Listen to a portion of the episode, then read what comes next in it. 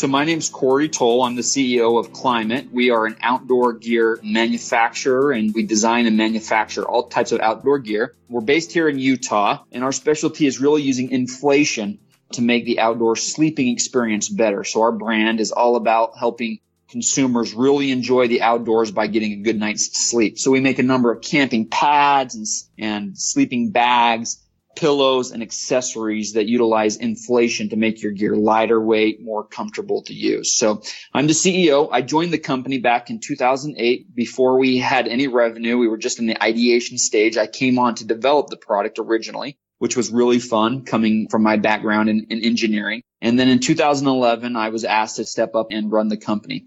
We actually began the company based off of an idea for apparel. It was a jacket that would inflate or deflate. So you could change your insulation depending on how much warmth you wanted. It's kind of an on the fly warmth changing product. So we developed that product and through that experience, we developed some really unique abilities to design inflatable products. 2009, 2010, we tried to establish distribution with our apparel and it was very difficult. It didn't take very well, but we had come up with some other ideas for some camping pads using our inflation. And we started to shop those ideas around as well as our apparel. And we saw that the market was starting to gravitate a lot more and actually buy our camping pads. So when I took over in 2011, we kind of pivoted the company completely away, eventually completely away from apparel and just focused on gear. And since then, we've come up with some really unique designs that have allowed us to get a lot of market share and really uh, bring a, a, great product to the market at a, at a reasonable price. So currently we're at, uh, we're growing really fast year over year. We're like 60% year over year growth, adding employees pretty quickly and focusing on taking as much market share as we can in the outdoor sleep category.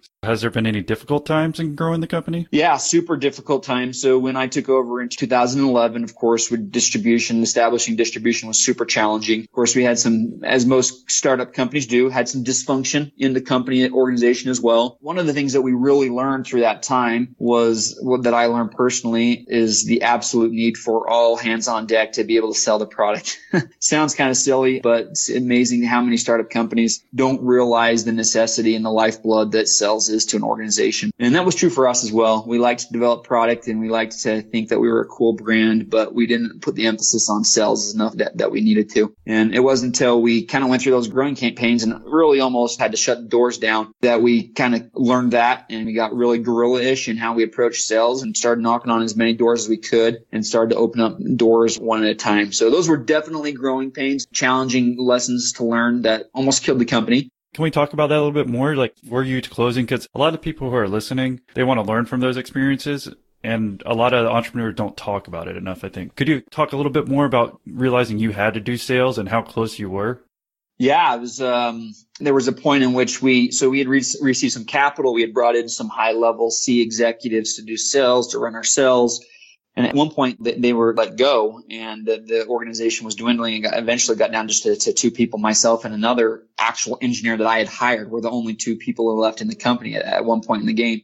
And of course, at that point, it's pretty clear that I have to learn how to sell or else at one point we were out of cash. We had a, you know, we had some inventory to sell and, but we had some debt that we had to work our way out of. And we had, all we had was the inventory that we had in the warehouse. So it was either sell or starve type of mentality. That's how it got. And how many people were there, just so we know, like the difference? How many people did you have when it got down to just the two of y'all before? Yeah, we didn't ramp up extremely aggressive. We received our first round of capital in 2009. We brought in some individuals. We probably had seven or eight at the max, and then people started to get let go until it was just the two of us. And that was 2011? Yes. And then let's talk about those low times and when you realized you had to sell instead of just develop product. It's a lot more fun, right? To develop product than sell? Absolutely. Yeah.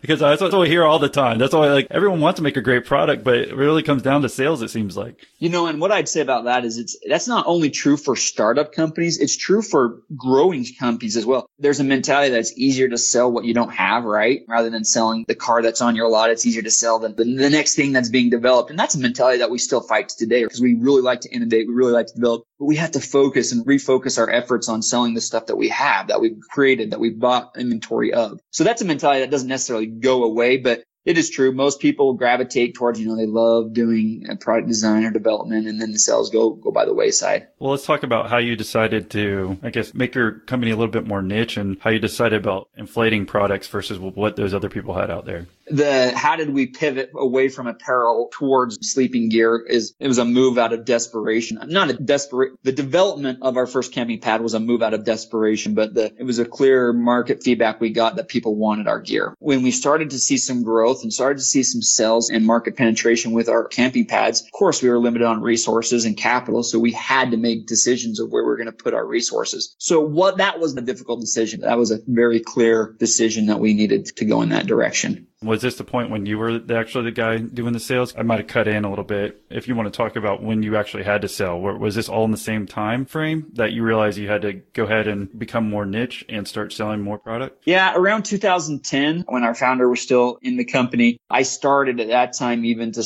implement more uh, efforts into sales. But it wasn't in 2011 when I officially took over that really started to focus most of my effort on the sales side and the finance side of the company, trying to put as much influence as I could on the design because we had to continue to innovate and develop new products. But that was the kind of the timeline. So I saw the writing on the wall. I saw that we needed people that were going out to open doors. So tried to implement that as much as I could early on in the days. And then in 2011, when I took over, we really started to make a concerted focus on switching over. And we, at that time, we basically became a sales organization to sell what we had in stock.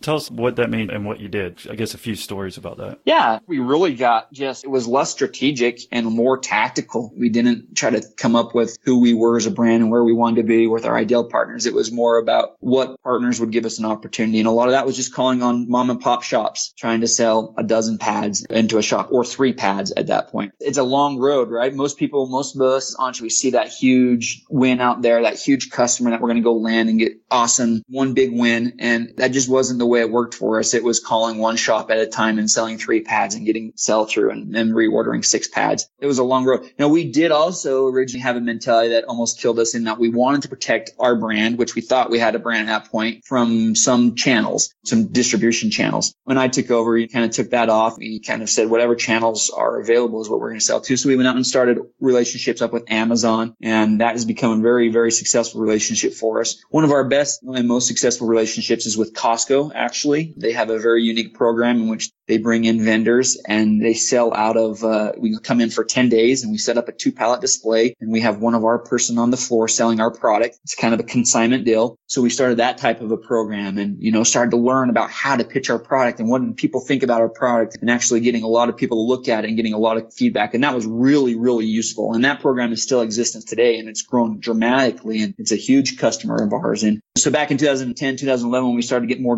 we started to approach these customer, all these channels and, and whatever way we could get in front of customers, we did. We had to go out and sell at a farmer's market. We would do that even, whatever it took. You brought up a couple times that you took over 2010, 2011. Can you tell us about that a little bit more? Who was in charge or why you were able to take over and just a change of power, how that worked? Yeah, it was, uh, I think it's not abnormal for many startup companies to have a little bit of dysfunction in their leadership at the beginning and finding the right people to lead at the right time was crucial. So we had received some capital in 2009. So our founder didn't have a controlling share. And basically our board of directors just felt that they needed a change in management. So they had come to me and asked me 2009 to lead the company. Actually, for a small stint, we were co-presidents, myself and the founder for a few months and that didn't work out too well. And so the board asked the founder to step down and let him go and I stepped. And then the founder at that time was just sitting on the board. So that's how I think the writing on the wall, the board made the decisions for whatever. I wasn't privy to those discussions, but they made the decisions of who they thought would be best to lead the organization at that time. it reminds me of the scene of The Office. I still rewatch that over and over. I guess when they had two people running the same job and you're like, you can only have two, they had two co-managers. They're like, so you're telling me you have two guys doing one person's job, right? Yeah. So I, I, can imagine. Yeah, it's difficult. All right. You're also talking about sales and you're trying to figure out what you were doing right and what you were doing wrong when you were selling. Could you tell us some, is there anything that we could learn from that when you're actually selling your product? Yeah, I kind of already alluded to, I think, what is the biggest, what was our biggest problem. I'll try to specific to us. And it really was that we were a little bit uptight about and concerned about where our product or where our brand would be viewed if we were selling, for example, into Costco, which was a misconception that we had and was wrong. And so I think that was a big misconception. And then also the fact that it would be easy and that, that we can go out and get some huge wins out the gate without building a brand from scratch. That was a big conception as well. Calling up those shops and selling however many pads you can at a time time was a super critical mentality that we had to otherwise, you know, we wouldn't have been in position to get some of the bigger deals that we are now able to get. The third point maybe I'll mention is we also put a lot of eggs in the basket of relying on independent outside manufacturer representatives to go and open up accounts for us. And we've learned that no one can do sales as good as you can. Even if you're an engineer like myself who doesn't do sales, no one can sell your product as good as you can or as good as you should be able to. Relying on other people to go and open up doors and build your brand was not great for us. Once we figured it out ourselves, of course, then going and establishing those relationships and understanding what you can hold other people to, how to sell the product was critical. But just outsourcing sales from the beginning was bad decision. And I've seen it with a lot of other startup companies too. A lot of inventors think, Hey, I'm just going to invent this thing and then I have someone else come and do sales. And my strong voice of, of caution to all those inventors is go out and sell yourself, become the expert at selling as well. And once you've done that, then you can start growing your organization to bring in some VPs of sales and sales people because you'll have gone through the trenches. You'll know what they go through. You'll, you'll be able to talk to them and motivate them, and encourage them. And you'll also be able to recognize who's good and who's not rather than just hoping that you get the right good salesperson on staff. So when you're getting those salespeople on staff, what are you looking for now? And I guess what was that transition like from you going to sell? Because you said you're one of basically the sales guy for a little while. Was your next hire when there's only two of you, another sales guy? Yeah, we quickly did that once we started to get a little bit of success and we had a little bit of budget. We hired a, a salesperson that we brought in. We, so we did that not too long. Actually, later into 2011, we had a, we had a salesperson on our staff as well. There's only three of you at that point. I don't know if you touched on where y'all located. Yeah, we're in Utah. Where you're just all working out of a small office. If there's three of you, are you in a facility with all your product? Can you tell us a little bit about that? Yeah, we had a small little facility, probably about 3,000 square feet. Most of that was office, but we had a little warehouse that we fulfilled out of. And then eventually we started to expand a little bit and get more warehouse. But yeah, just a small little facility with office space that we had over, you know, we had committed to. That was one of our debt. We had lease that we had to pay back that we got behind on on our rent. And we were stuck in this space that was probably a little big what you needed. And eventually we outgrew it, but we kind of committed to it early on when we had capital, and hadn't burned through the capital. So we were stuck in a, a bigger space than we needed at that time. And how much capital were we talking about got infused? And you're talking about having to pay, how overhead were you? We had raised around two and a half million dollars at that point in the game. You burned through almost all of it up to 2011? Yeah. That's right. Where was it all going? Of course, we had salaries. We brought on some, I think I, told, I mentioned some executives and whatnot, but uh, we also, you know, invested in inventory. So we were in a, a, really tough situation, but the good thing is that we had inventory. So we were able to sell our way out of that. We were able even to sell our apparel and free up some cash and turn those resources into the camping pads that we knew would be more successful. So I'm just trying to figure out for an entrepreneur who's listening and saying they're able to get that much capital. If you had to do it over again, what would have been done? Good question. I think again. All my questions are good, right? They're really good. yeah and that one's a challenge from challenging one for me to ask and that's why it's a particularly good one because i really wasn't in charge between the 2009 and 2000 2011 years. I guess a little bit from the outside in i mean i was part of the organization but i wasn't leading the organization as a ceo going back to where we started to have success and that was going back and getting very guerrilla-ish and everyone being a salesperson. If i could go back i wish that we would have all focused on doing sales at the beginning and selling product wherever we could. Of course the things that we learned through those hard times really helped us become who we are now now.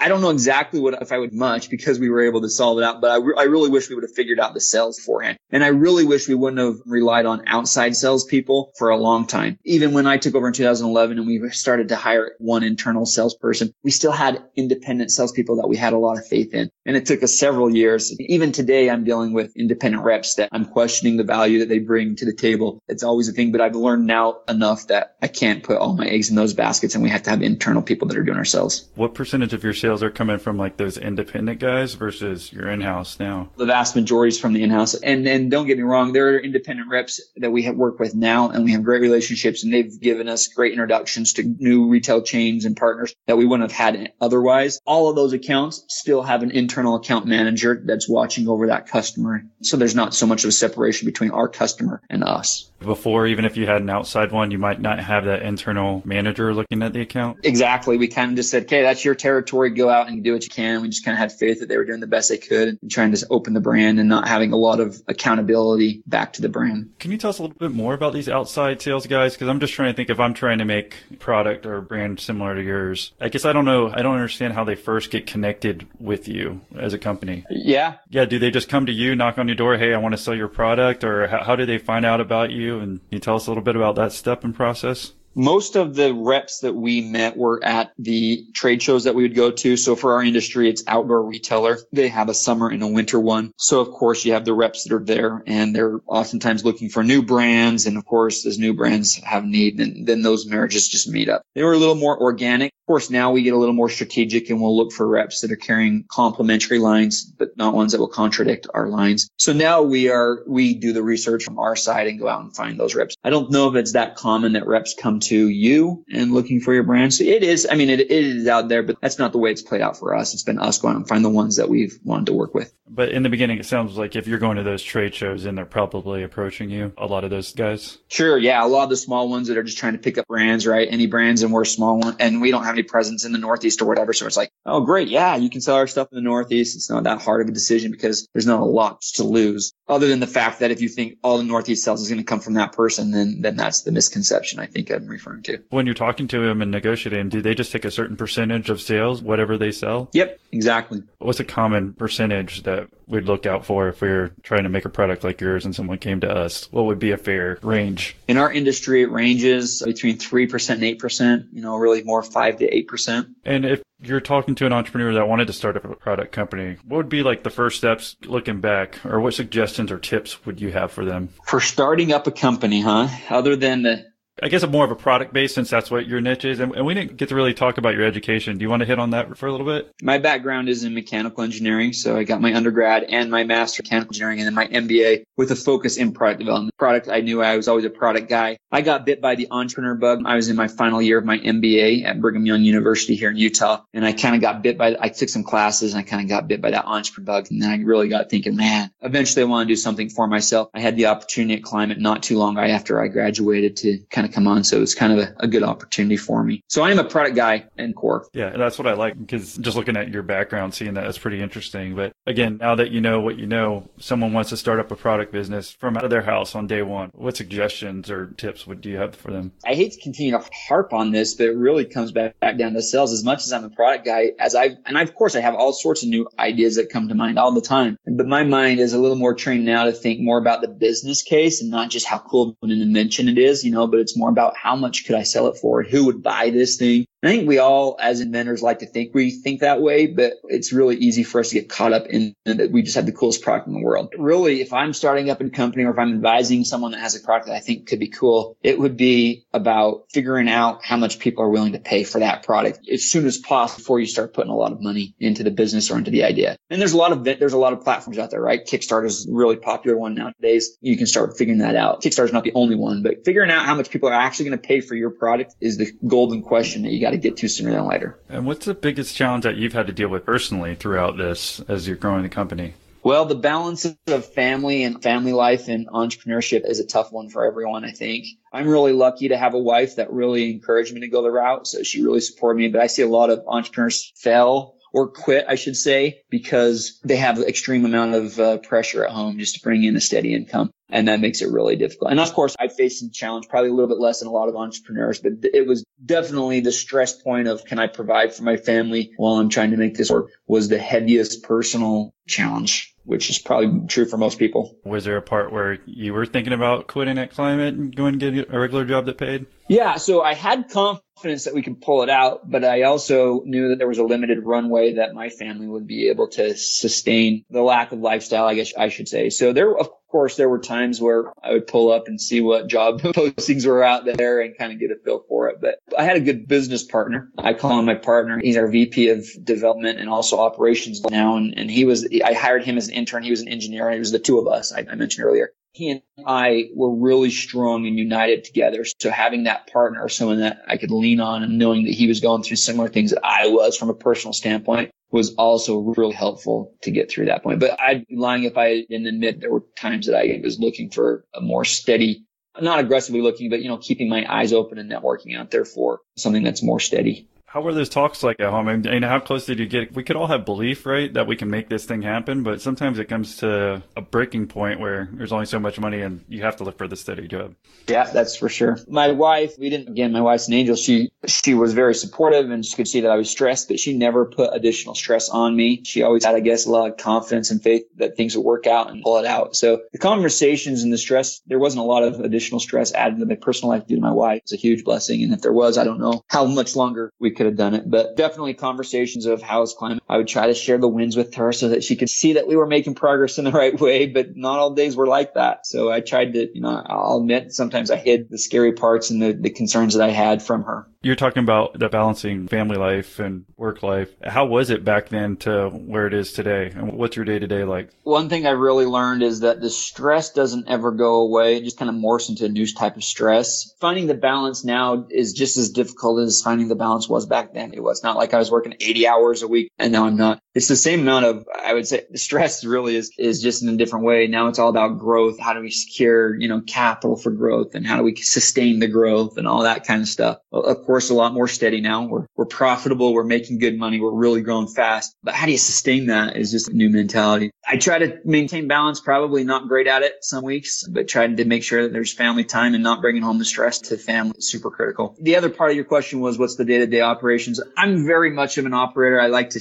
really keep my hands in on it. I'm trying to teach myself and get myself to take myself out of more of the day to day and be more of a strategic driver. So I break up my week basically by different departments. For example, Wednesdays is my sales days. I try to make sure I'm following up with all of our sales guys. I still do some of our sales for our international partners. And so I really try to focus on our sales department on Wednesdays. Tuesdays is my product day with my product guys, over new product innovations. Thursdays is my finance day. Make sure all of our finances are in order, meet with my finance team. And then Mondays and Fridays are kind of all, you know, marketing and all the other aspects that come in and putting out fires. So I'm a kind of a structured person. I don't want any part of the organization to lack. So I found that organizing myself and my way of thinking by department or by, by and by day has, has been helpful and useful. And you talked about the stresses. How do you sustain growth? How do you do it? Yeah, it really comes down to personnel. There's, of course, in every organization, you can only scale so much yourself. And then it's a matter of bringing people in instead and taking yourself out of the day to day operation. The stress really is nowadays is, are we getting the right people? Do we have the right people in the right place? Are we all pointing to the same vision goal? And really, I know that our product is good enough. I know the product will do good on its own, but if we don't have the right people, we can't scale. So the, nowadays, my stress is more about that. How do we scale the organization personnel standpoint?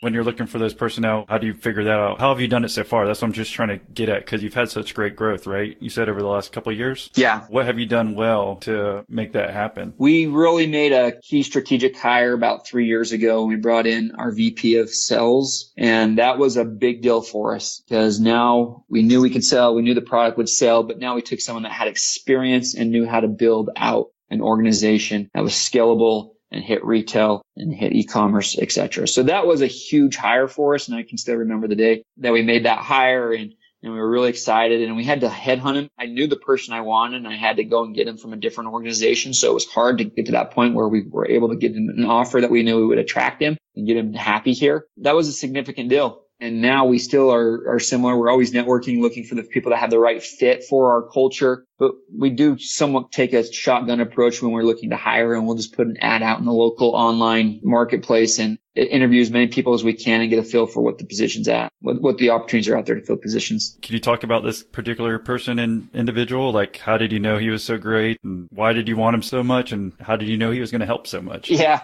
So his name is Bart Miller. He was running sales for another outdoor company here in Utah that I had a network with. I had uh, our paths cross all the time, of course, just being in the same industry. And I had once in a while picked his brain, wanted to call him up, take him to lunch, pick his brain, how he was running his organization at his company. How could I change mine? At one point in Klymit, before we had hired Bart, we had a couple of salespeople now on staff, and I was kind of running it more like a call center. I was kind of asking our guys to have so many dials a day and so many calls a day. And I remember one particular lunch I took Bart. Again, he wasn't an employee of Klymit, but he was giving me some advice. And I told him how I was doing it. And he just looked at me and he, and he basically told me that I was running it foolishly. And that if I had people in the organization that required that kind of oversight and management, and I had the wrong people on board. That kind of was a fundamental shift. I started to see how Bart looked at sales and, and bringing the right people in and giving them the flexibility to do their job. And at that point, you know, I really started to learn, hey, I want someone like Bart to come in and help me grow the organization. So I had identified him through just those networks and then made an offer to him when we could and got him to come over. What was the shift? I understand a few of the things that he said, but when he came over, did he just clean house right then, try to find the right people? Tell us a little bit about his strategy. So if we're growing our company like yours, that hopefully we can bring someone in like Bart. Yeah, no, he actually didn't clean house. He actually looked at the resources we had on board I think he basically said, how can we maximize that? And of course, he was a very rubber meets the road kind of guy as well. He wasn't just leading the sales organization. He was doing sales himself and he still does today. And that's why he has a lot of respect of, the, of his direct report employees because he's out there doing the same thing that they are. But he also knew how to manage people and, and organize things and channel alignment, helping certain employees have certain channels that they owned and making sure there wasn't a crossover on that. And those are things that we still struggle with, but he did not come in and clean house. I think he came in with some very clear, direct motives. He knew how to get it done. So he started getting it done himself, which even added more confidence to the team that we could grow and confidence breeds confidence. And so the salespeople saw that he was doing it and so they could do it. And then of course he started handpicking new people that we, we would add to his team, which was super critical also. So you said you had it like a call center, but did he make it more, did he come in and say, Hey, I want y'all to hit the road more? Or was there any other strategic things that he did? Yeah. And when I say call center, I say we were managing it like a call center. It's still a very small group of group guys, but yeah, he definitely came in and wanted to get people in front of customers more often. So that was super, super important strategically. That was crucial. And then also just helping there to be organization in terms of who was focusing on what channels and setting goals, realistic but stretchable goals. He understood what was realistic and what wasn't from his own experience. And so setting those goals and helping to train our salespeople, kind of all that lumped together. That's what a good sales manager will do. What do you think you're best at as, I guess, the CEO today? I guess I've found a way to be able to manage the different departments in a way. Hopefully, not a lot of balls are dropping, right? And unless you're a 13 year old boy. That's right.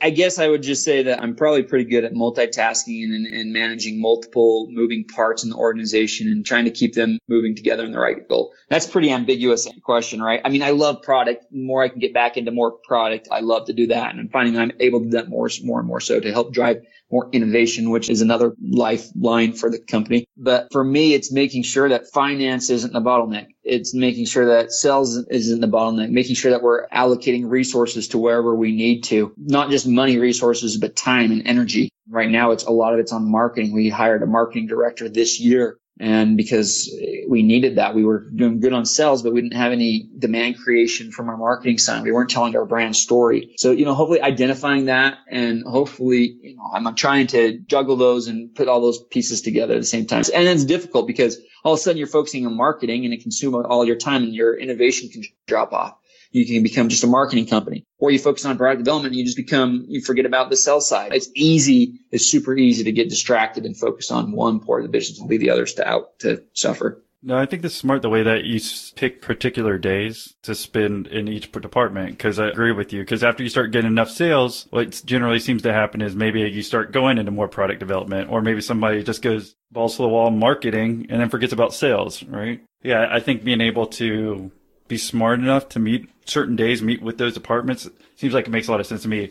That's the reason I was just bringing it up to see what our listeners could learn from the most of what you're best at. But speaking of which, I want to also touch on what's your biggest challenge personally or business wise that's holding you back or your company back right now that you think you need to grow in?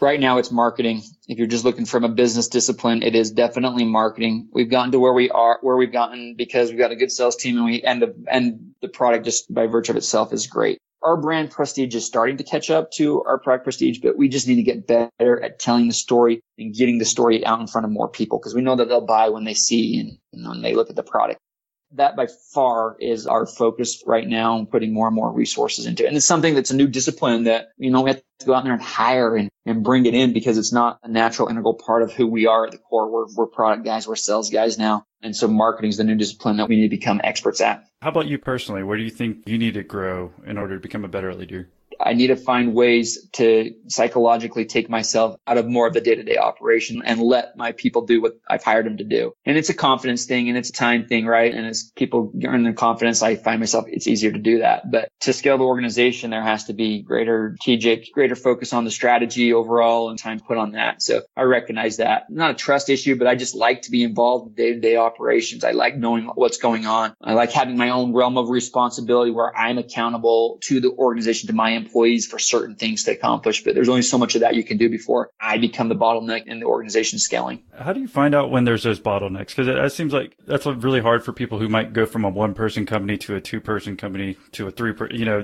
you start realizing you're the bottleneck. But how do you see that today? And what size is your company? Because I don't think we talked about revenues or number of employees. Yeah, we'll do, we got about 23 employees and what we did about 10 million last year in revenue. We'll double that this year, almost double it actually. And how do you look at those bottlenecks now from like a CEO perspective? How do I look at the bottlenecks? Yeah. How do you figure out they're there? I guess you found out the marketing was there, right? How were you able to figure that out? Yeah. I think it becomes pretty clear if you are involved, if you are not siloed in one department of the organization. If you take a step back and look at it, you start to see it pretty clearly. The marketing one was pretty clear just because there was big indications, you know, our web sales wasn't where, where we wanted to. So you look at the website. Well, all your website's not convertible well, why isn't? Well, we're not telling the story. Well, why don't we tell them the story? We don't have graphic design. Well, why don't we have graphic? Because we don't have a marketing department, right? So it's pretty clear when you start stepping back. It's not clear if you're too siloed and too focused on one, department. So again, that's how I try to identify that, right? Meeting with innovation guys and seeing what products we have and seeing if that's going to support where we want to go with our sales projections or our goals for 2018 and 2019. Do we have the product that's going to support that? Or is that becoming bottleneck? And just asking those hard questions, having those management meetings where you're asking those hard questions helps identify them. What question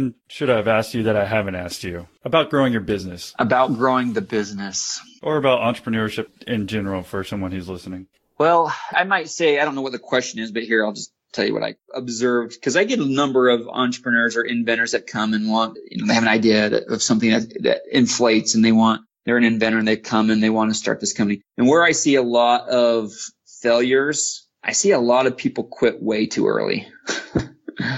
we talked earlier about you only have a limited runway until life catches up with you. And you have to go get a good paying job. I see so many people quit way too early. I think about 2010, 2011 years of Klymit and how many people would just have quit.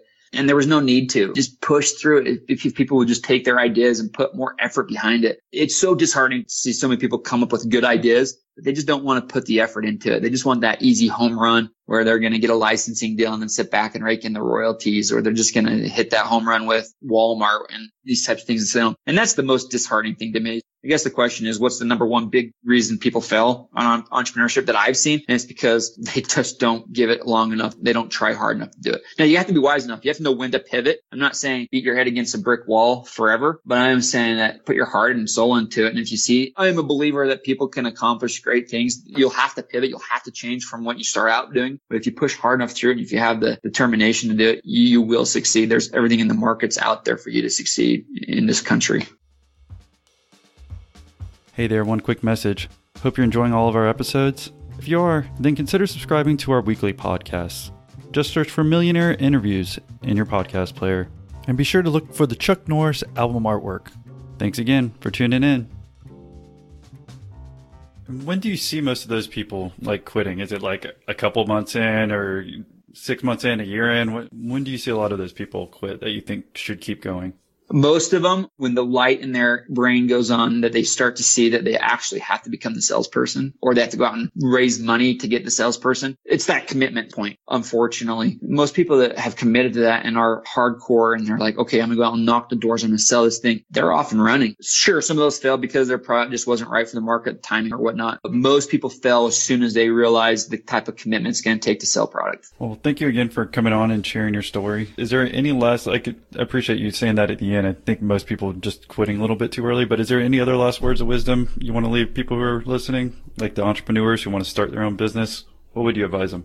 There's so many cool resources out there for us to go and explore new ideas without mortgaging your house. I think Kickstarter is a huge one, although it's changed a little bit, a lot in the last couple of years. Huge place where you can go and test your market idea, actually see if you can get some financial support, put all your marketing pieces together. I just think there's so many different resources out there for people to get a good indication if their idea has, uh, will take in the market that you shouldn't forget about those and you should leverage them and not be afraid of them, right? I remember we did a Kickstarter project early on in the days and I was really worried about how much energy and what it would take. It was super easy. The feedback we got was really great. It just took a little bit of courage getting outside of the comfort zone and, and doing it. So I guess that'd be my last point of advice is use all those resources that are out there and helping you figure out if you have that golden idea. Thank you very much again for joining us. If someone wanted to say thank you, what's the best way for them to reach you?